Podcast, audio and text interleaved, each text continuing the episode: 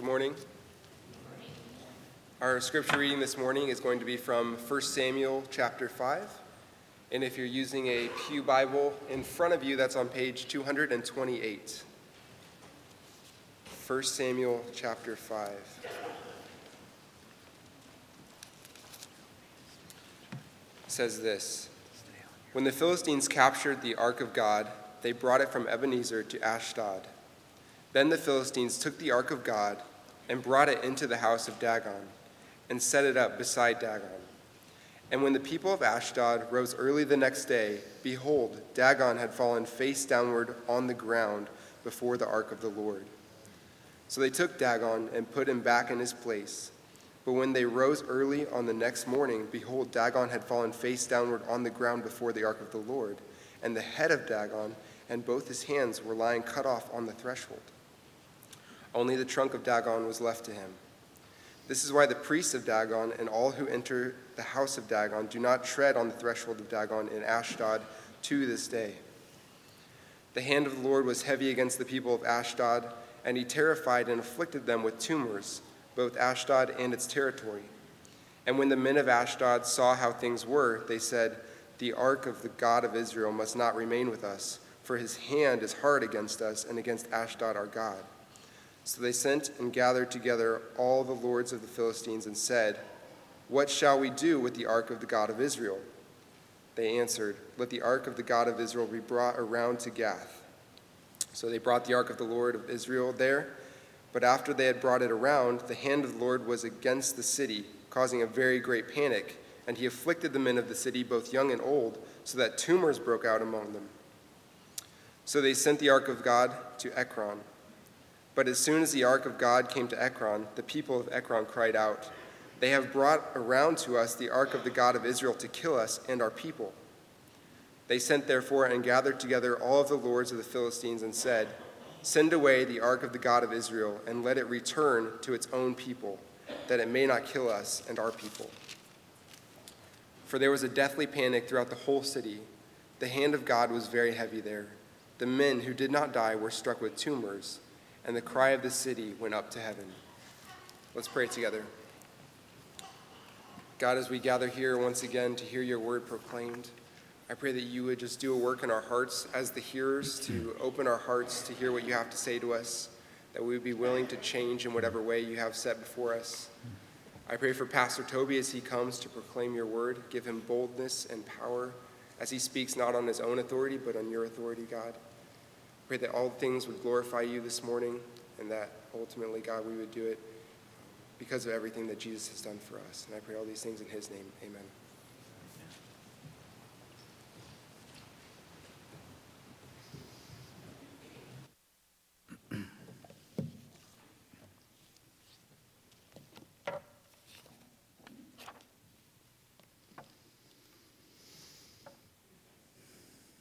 I think that it's fairly obvious, if we just look around, that we as a society are trending toward the casual. Uh, we're trending toward the casual in our language.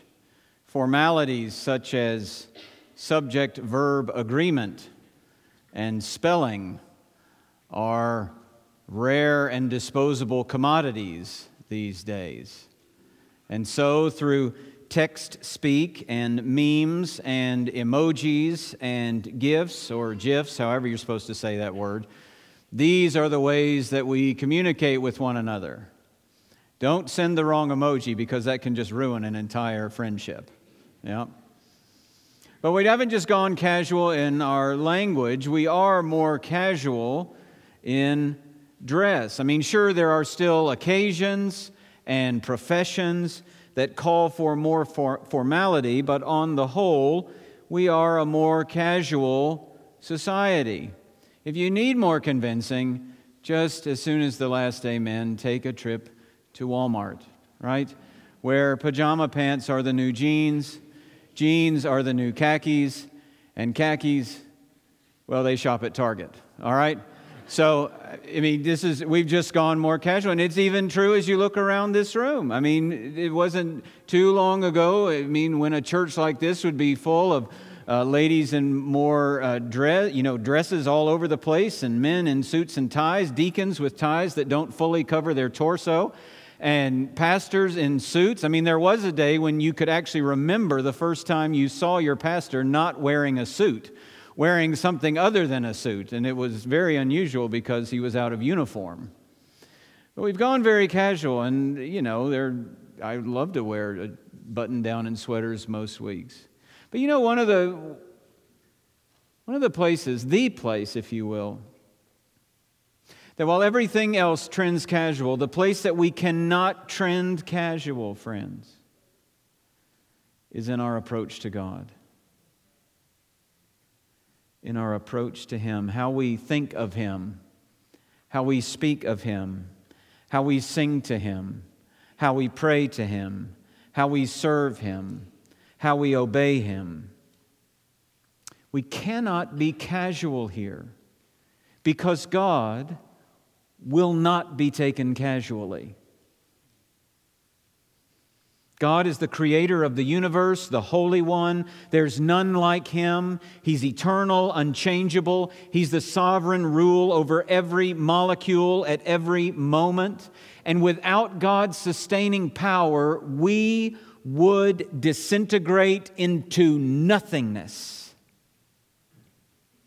He will not be taken casually.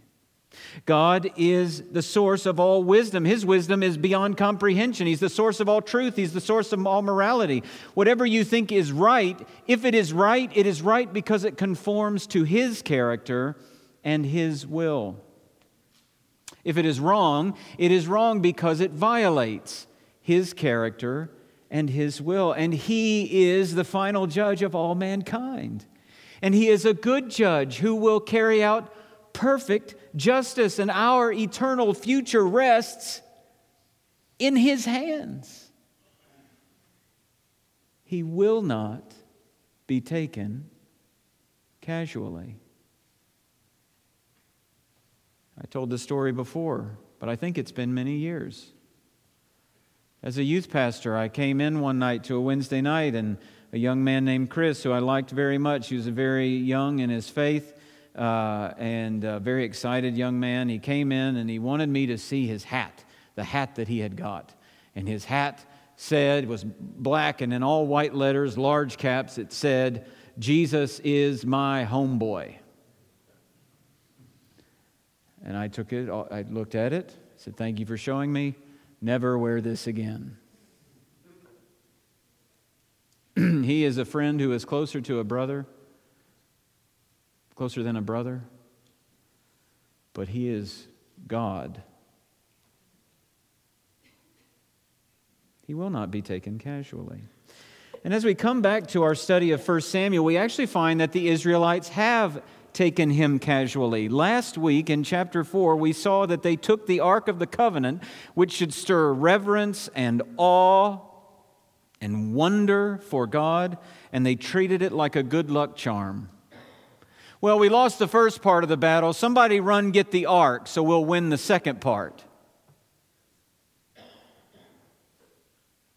They treated it casually. And so, this symbol of God's presence, of intimacy with Him, the ark, was taken from them. But not only that, the priests who had taken God casually, Hophni and Phinehas and their father Eli, are all dead before the end of chapter 4. And so, it's no wonder, it's with great trembling that we should think about the words that come at the end of chapter 4, which is, The glory has departed. The glory has departed. But the casual approach to God does not end with the last period of chapter 4. It carries on into chapters 5 and 6, which is what we will consider today. And what we learn from these texts, from these chapters, is that God will not be taken casually. I want you to imagine that you are that, that, that, later on, after all of the things with David happen, and as king after king is raised up only to be called either good or evil based on what he does, and you go back and you go you go to the temple, and 1 Samuel 5 and 6 is read. And you see how the nation continues to treat God casually. The warning started way back when. You will have no other gods before me. And God will not be taken casually. Boy, if we can walk in and out of chapters 5 and 6 and think that we can just be nonchalant with God, we have missed the entire point. So let's seek to not miss the entire point, shall we? So, first of all, God will not be taken casually by his enemies. By his enemies. This is the biggest part of the story, so we'll spend the most time here. Now, you may be aware in the ancient Near East, it was very common to see military battles with spiritual eyes. So that in victory or defeat, you saw that your God was either superior to the other army's God or your God was defeated by the other army's God. And there was this back and forth and back and forth. So, with the defeat of Israel in chapter 4, it's only natural for the Philistines to say, Our God has defeated your God. And so they take the ark, the symbol of the God of Israel, and they put it in the house of their victorious God, Dagon. And it's there to humiliate Israel to humiliate Israel's God. But let's read again what happens, beginning in verse 2. Then the Philistines took the ark of God and brought it into the house of Dagon and set it up beside Dagon. And when the people of Ashdod rose early the next day, behold, Dagon had fallen face downward on the ground before the ark of the Lord. So they took Dagon and put him back in his place. But when they rose early on the next morning, behold, Dagon had fallen face downward on the ground before the ark of the Lord, and the head of Dagon and both his hands were lying cut off on the threshold. Only the trunk of Dagon was left to him. All right, so picture the first morning, right? The priests of Dagon call, call their assistants and say, Boys, open up the doors, flip on the lights. It's time to get started with today's worship. So they do. They open up the doors and they flip on the lights. You know, and then the first Philistine worshippers arrive and they all see it. Dagon is face down before the ark. Well, now this makes it look like he's worshiping Israel's God. We can't have that. Pick it back up. So they pick it back up and they put it in its place. Now that seems like something, but isn't that ironic? People having to pick up a God and put it back in place? Doesn't it seem ironic to you? Well, they miss the irony completely. So they go through their day, they go to bed that night. The next morning, the priests of Dagon send the assistants, open up the doors and turn on the lights. It's time for another day. So they open up the doors, they turn on the lights, and there's Dagon again. But this time his head is cut off and his hands are cut off. And that is really significant. You see, a victorious army would often cut off the head and the hands of those who were defeated as both trophies and to keep count of how many they killed. So later, when King Saul dies by his own sword, the Philistines find his body and they take off his head. And do you know where they put it? They hang it up in a prominent place on the wall in the temple of Dagon. The head was a trophy of victory. And here in Ashdod, Dagon's been defeated. You see, the Lord needs no army. He wasn't upset because the Israelites hadn't carried the ark into the battle. The Lord needs no one. He spoke and everything came into existence, you see. All these other idols, they have mouths, but they can't talk. They have hands, but they can't do anything. They got feet, but they can't walk anywhere. They got noses, but they can't smell. They got eyes, but they can't see. But the God of Israel can do all of that and more with the simple thought that emanates from his mind. And so, the leader of the Philistine army, if you will, is lying, head cut off, hands cut off, a trophy of victory for the God of Israel. Now, you may wonder, I mean, you look at a scene like that, you think, how, in, how, how does that connect to us today? Well, friends, isn't it true that many people today presume to take God, bring him into the temple of our society, and place him at the feet of the God of self? And in the house of the God of self, there's only one law tolerance. No absolutes may be proclaimed. No belief or lifestyle choice may be questioned or rebuked. No teaching may be rebuked except that belief and teaching which rebukes sin. That is the only one that may be rebuked. But, friend, the image of Dagon, headless and handless, should be a sober warning. You see, the day will come when the God of self will fall, and its hands and its head will be cut off. And it will be shown as the empty and impotent God that it actually is. People think that they are pursuing fulfillment when they pursue self, but they are pursuing the wind, according to the book of Ecclesiastes. You're just not going to find it. You're just not going to get your head around it. It is vanity. Vanity. All of it is vanity.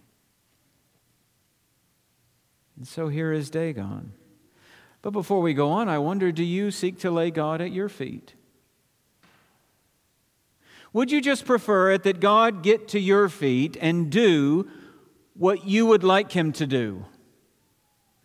That He would bow to your version of truth, that He would bow to your moral choices? Do you expect God to meet your demands like a cosmic genie?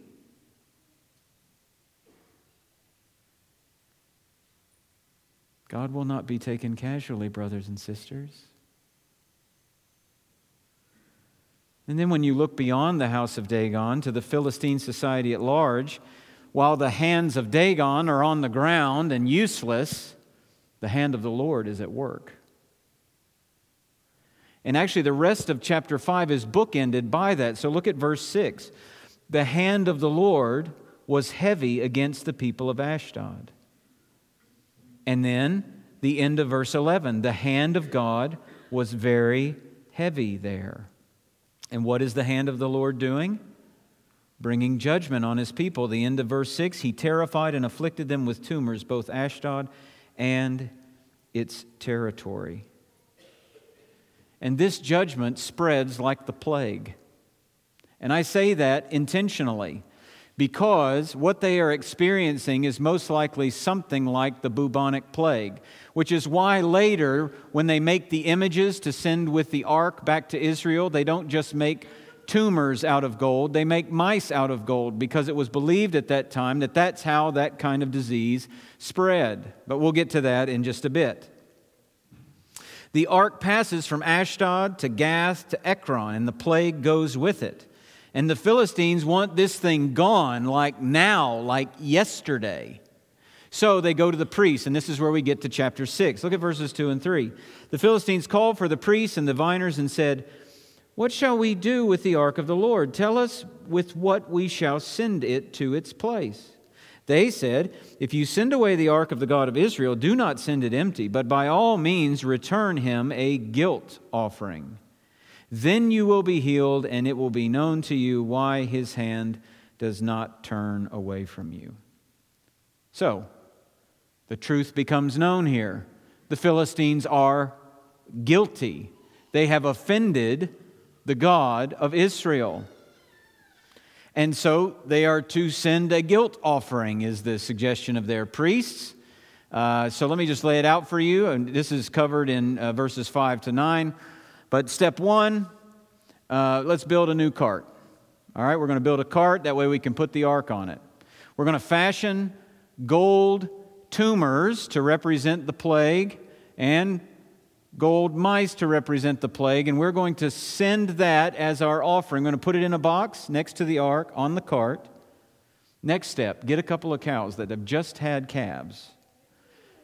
Cows that would much prefer to be with their calves who've never been yoked before and yoke them to the cart. And then what you got to do is you got to aim that thing toward Beth Shemesh, which is the nearest territory of Israel. And the last step is watch and wait. Because look and see what the priests say in verse 9. They say, If it goes up on the way to its own land, to Beth Shemesh, then it is he, he, meaning the God of Israel, who has done us this great harm.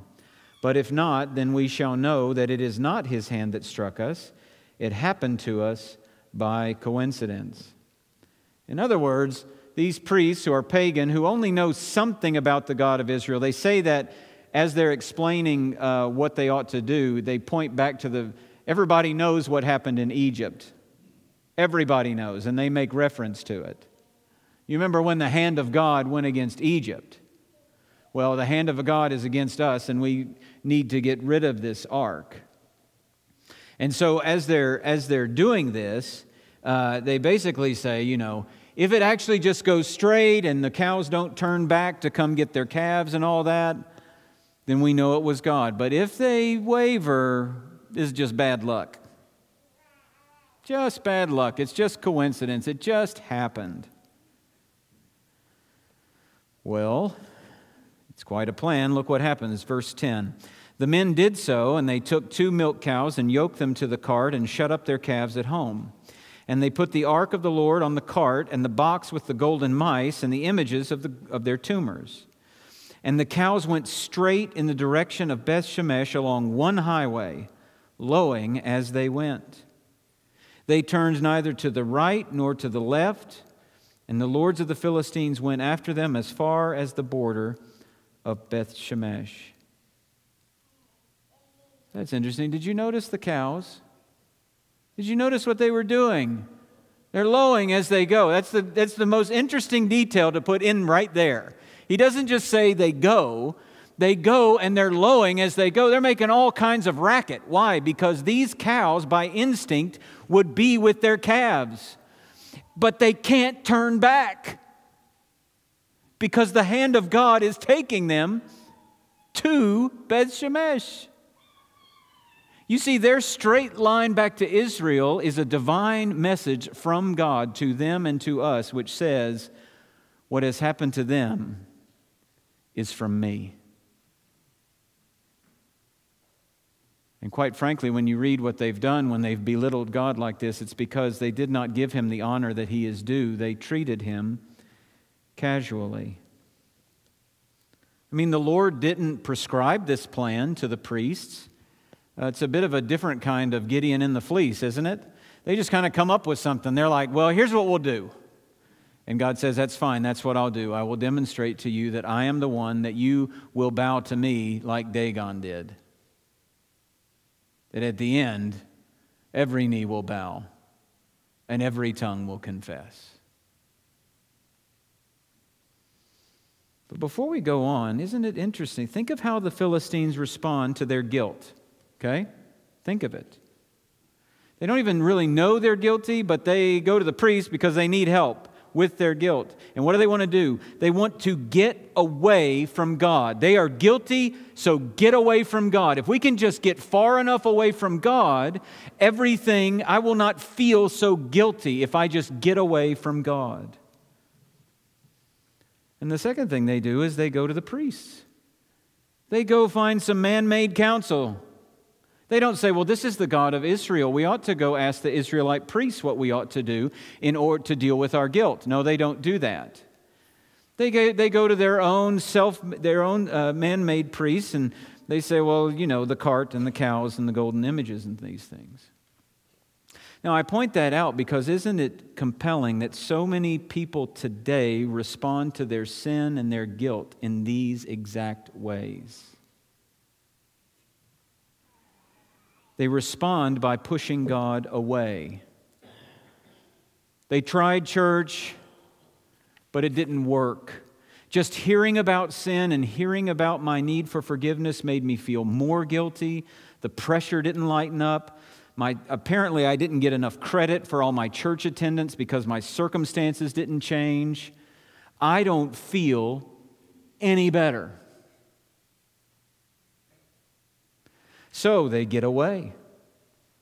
And if they can't silence the voice by getting away from church, they'll silence the voice by trying to drown it out in things like alcohol or prescription drugs or bowls of ice cream or three hour workouts or mindless activity on, with television or YouTube or gaming. Anything to stop the voices from making me feel so guilty. I just have to get away from the guilt. And these is, I just push everything away that would keep telling me I'm guilty.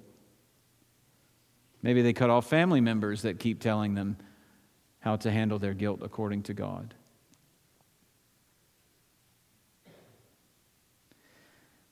But isn't it also true that people deal with guilt by turning to man made counsel, to the priests of our culture, to, to the self help authors and gurus, to therapists, to secular psychology? And quite frankly, these priests mean well. They do. They mean well. They listen well. They really want to help.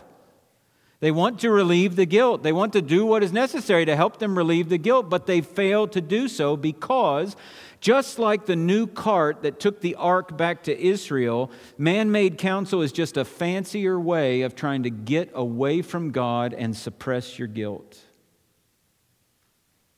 of just wanting to feel better.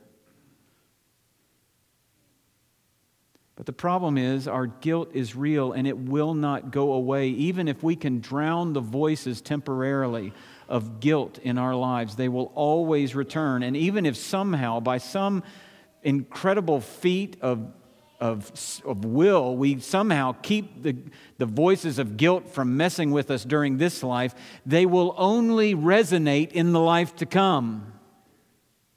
Because at that point, there will be no running from God. There will be no getting away. There will be no alternative. There will be, and there is no other way, friend, right now for you to deal with your guilt than to go to God and deal with guilt the way that He prescribes to deal with guilt. He doesn't want you to throw some golden images into the offering plate. He wants you to bow before Him in humility and accept the sacrifice that He has made for you.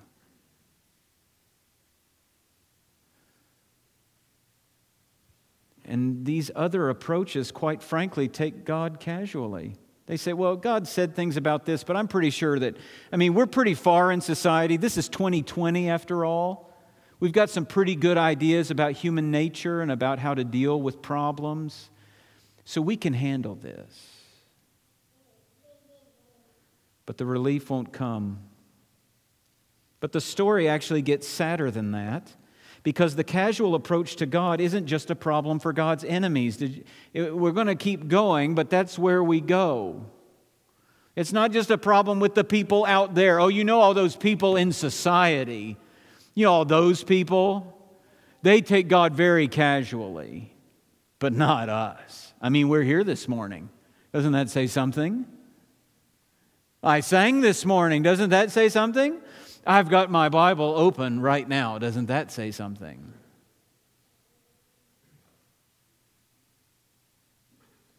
Well, the ark gets back to Israel, and God will not be taken casually, not only by his enemies, but he will not be taken casually by his people. So I want you to imagine that the, the, the curtain pulls back, and there's Joshua. Not Joshua fought the Battle of Jericho, Joshua but Joshua of Beth Shemesh. And he's there in his field, and there are others working with him alongside him. And they look up to the horizon, and there are, there's a silhouette coming on the horizon. It's not, it's not people, they're, they're cows. And they seem to be pulling a cart. And as it gets closer, the image gets clearer. Is, is, that, is that what I think it is? Is that the ark? It's the ark. So, verses 13 to 15 of chapter 6 Now the people of Bethshemesh were reaping their wheat harvest in the valley, and when they lifted up their eyes and saw the ark, they rejoiced to see it. The cart came into the field of Joshua of Bethshemesh and stopped there. A great stone was there, and they split up the wood of the cart and offered the cows as a burnt offering to the Lord. So rejoicing breaks out. Everybody's hugging everyone. They're dancing. They're shouting. This is not a Baptist church.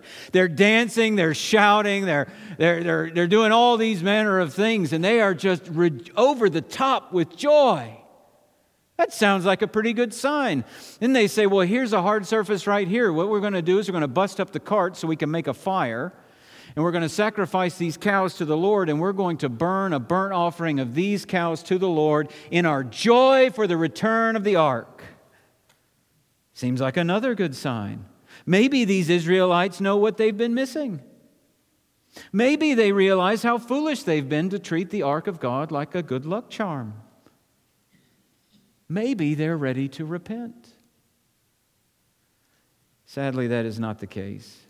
And it's hinted at when the Levites in verse 15 take the ark and the box beside it and set them upon the great stone. It seems like just an action, but friends, the Levites know the law. When the Israelites were in the wilderness, when it was time to move from one place to another, there was basically a triple cover put on the ark so that no one could just gawk at it as they moved. It was to be covered. And these Levites, when they see the ark, should have found the nearest thing to cover it up and cover it up because this is the ark of the God who is holy and who is our Redeemer and who will not be approached casually, but they do not do it. They set it out as a display on a stone with the tumors and the mice right next to it.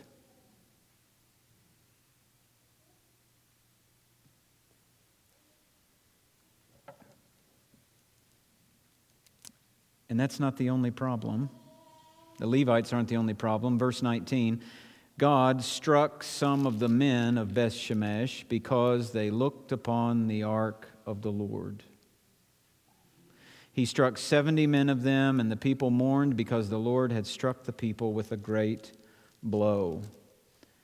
The hand of the Lord did not just bring judgment to God's enemies, but those who claim to be God's people, but those who are not obviously taking God very seriously at all. Now, some some uh, translations say it was 70 men, others say it was 50,070 men. I'll let you sort that out over lunch, but let me just tell you there are dead bodies on the ground. There are dead bodies on the ground because God will not be taken casually. But the problem isn't just that they happen to catch it in their, you know, their peripheral vision. The problem isn't that they just got a casual look. This word looked in verse 19 means they inspected it. They took a long, hard look at it. They gawked at it. If they had had iPhones, they'd have taken a selfie with it. That is how casually they are taking the ark of the God of Israel. So here's this joyful worship service, and everything seems good, but after the last amen, it's as if they haven't encountered God at all. It was just this fleeting moment of emotion. Do you know what that means? Their approach to God is no different than the Philistines' approach to God. How sad is it that in the American church today that our approach to God is often no different than the world's approach to God? Oh, we may have a moment of reverence on a Sunday morning or some solemn occasion, but in truth, it's just a tradition, a routine. It's what my parents make me do, it's what my wife wants me to do. And after the last amen, we feel like we've done our honoring God part of the week, and now it's back to my life, back to real life. What a dangerous approach to God. To have your lips in the service honoring Him, and your heart is chasing after something else. And even once people die, the Israelites don't get it. They respond to their guilt the same way the Philistines did. Let me show you because we didn't read it yet. Look at verse 20. After this great blow, look what happens. Then the men of Bethshemesh said, Who is able to stand before the Lord, this holy God, and to whom shall he go up away from us? In other words, what they're saying is, This is hopeless. We were happy it was back, but look what happened. Get this thing away from us. Get it away. Now, their question in verse 20, even though it is not sincere, is a great question, isn't it? It is a great question. who is able to stand before the Lord, this holy God. They know they can't, but instead of bow in repentance, they just want to get it away. So in verse 21, they sent messengers to the inhabitants of Kiriath Jearim, saying, The Philistines have returned the ark of the Lord. Come down and take it up to you. And the men of Kiriath Jearim came and took up the ark of the Lord and brought it to the house of Abinadab on the hill. And they consecrated his son Eleazar to have charge of the ark of the Lord. You see, you thought that whole business about pushing away from God when dealing with guilt, that that was about all those people out there. But apparently, it infects people in here too. That rather than deal with guilt in confession and repentance, we just want to push God away. So maybe it begins with negligence of things like Bible reading and prayer. And it begins to develop in stepping away from serving others in the church. And then it blossoms into neglecting church attendance a lot of the time, then all of the time. And if one wants to soothe his conscience about this whole church going deal, well, I just feel like I should probably be in a different church. Because then I don't have to come and see the faces of people who know I'm guilty the people who know me, the people who love me, the people God gave to me to help me in situations just like this. Now, look, brothers and sisters, if you take notice of someone who is beginning to neglect the gathering of God's people, do not wait for a pastor or someone else to take notice. You just go. We are to take responsibility for one another. Guilt may not be the issue of why there has been negligence, but it may. And going to another church doesn't solve the problem of guilt. Going to God solves the problem of guilt. We must be people who respond to sin and guilt as God says we should in confession and in repentance toward Him and then toward the others that we have hurt. And when we confess, the Bible assures us in 1 John 1 that He is faithful and just to forgive us our sin and cleanse us from all unrighteousness. And when we're on the receiving end of that confession, the Bible tells us to forgive one another as God in Christ has forgiven us that we are, in the same way that God freely forgives, we are to freely forgive. And this kind of obedience is a practical way to take God seriously. You want to know if you take God seriously or not? Ask yourself Do I obey Him when He tells me what I ought to do? There's a surefire way to know whether you take God seriously or not. Did you remember when you were like a kid and your parents are giving you whatever talk that they're giving you and you like are in you're in zone 12, right? You're out like in outer space, you have zoned out somehow and they say something like, "Are you even listening? You need to pay attention." Why? Because you're not taking whatever it is serious. You're just like, you know, you just go into that flat line. I'm waiting for the end. I know the cadence of when you're about to be done, and then I'll wake back up and go back to whatever I was doing. Well, such an approach to our parents does not take them seriously. So, how much more is it that when we hear the words of God, we just kind of say, Well, I'm just kind of waiting until the end here, and we're going to get out, and I'm just going to get on my merry way? That is not taking the Lord seriously.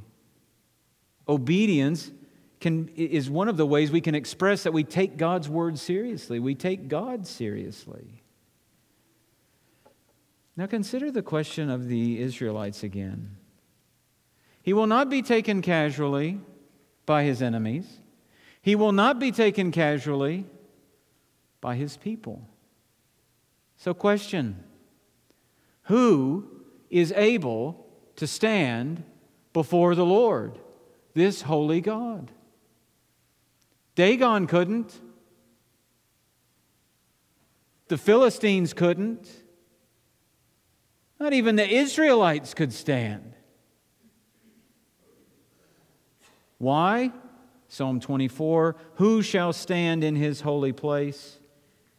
He who has clean hands and a pure heart. Only one can stand before him Jesus of Nazareth. Jesus stands before the Lord, the only one perfect in righteousness, the only one with clean hands and a pure heart. And Jesus stands before the Lord in our place, and the hand of the Lord, which should strike us with judgment, struck him with judgment at the cross. And then Jesus was laid in a tomb. And like the night the ark arrived in Ashdod and was laid in Dagon's temple, Jesus is presumed to be defeated. It is over. But at the dawn of the third day, he is raised from the dead, and sin and death and hell and the devil himself are lying flat on the ground, head cut off, hands cut off, defeated forever. That is the good news. We are people who could never stand before the Lord. So God has sent His Son to stand in our place so that we who are dead in our graves of sin and transgression are lifted up and made to be able to stand in Him before the Lord. That's good news. You see, by nature, we are sinful human beings. And as such, we face the hand of God's judgment. And Deuteronomy 32 says, There is none that can deliver out of my hand. But, dear friend, if you will turn from your sin,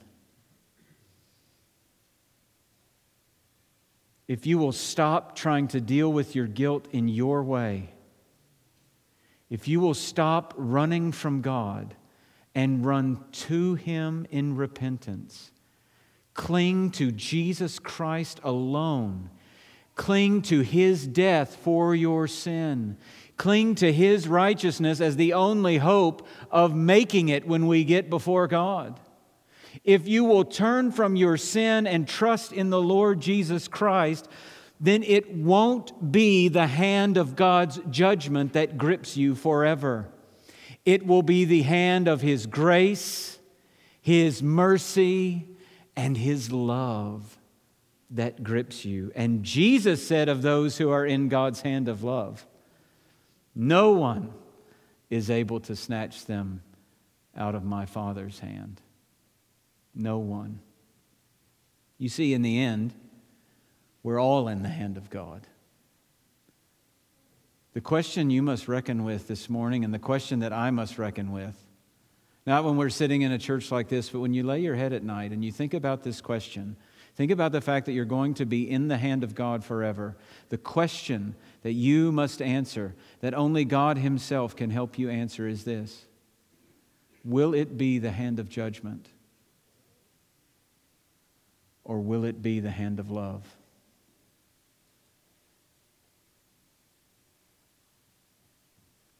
Either way, God will not be taken casually. Let's pray together.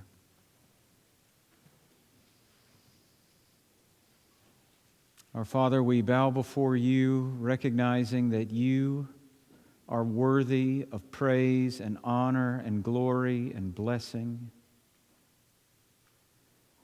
That you alone deserve our life, our soul, our all. And Father, we, as those who live in a casual society, we want to be guarded against being casual in our approach to you.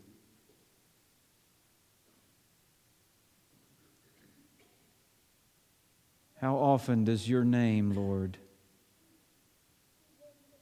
enter places where it is not revered in our conversation, in our satire, in our jokes. Lord, would you remind us even now by your grace that when we do such things, we are acting more as your enemies than as your people, as your children. Lord, I pray for those here who do not know you, who have never trusted in the Lord Jesus Christ. I pray that even now, where they are at, they will cry out to you and confess their sin and embrace Jesus Christ as Savior and Lord. That you, by your grace, will radically change them.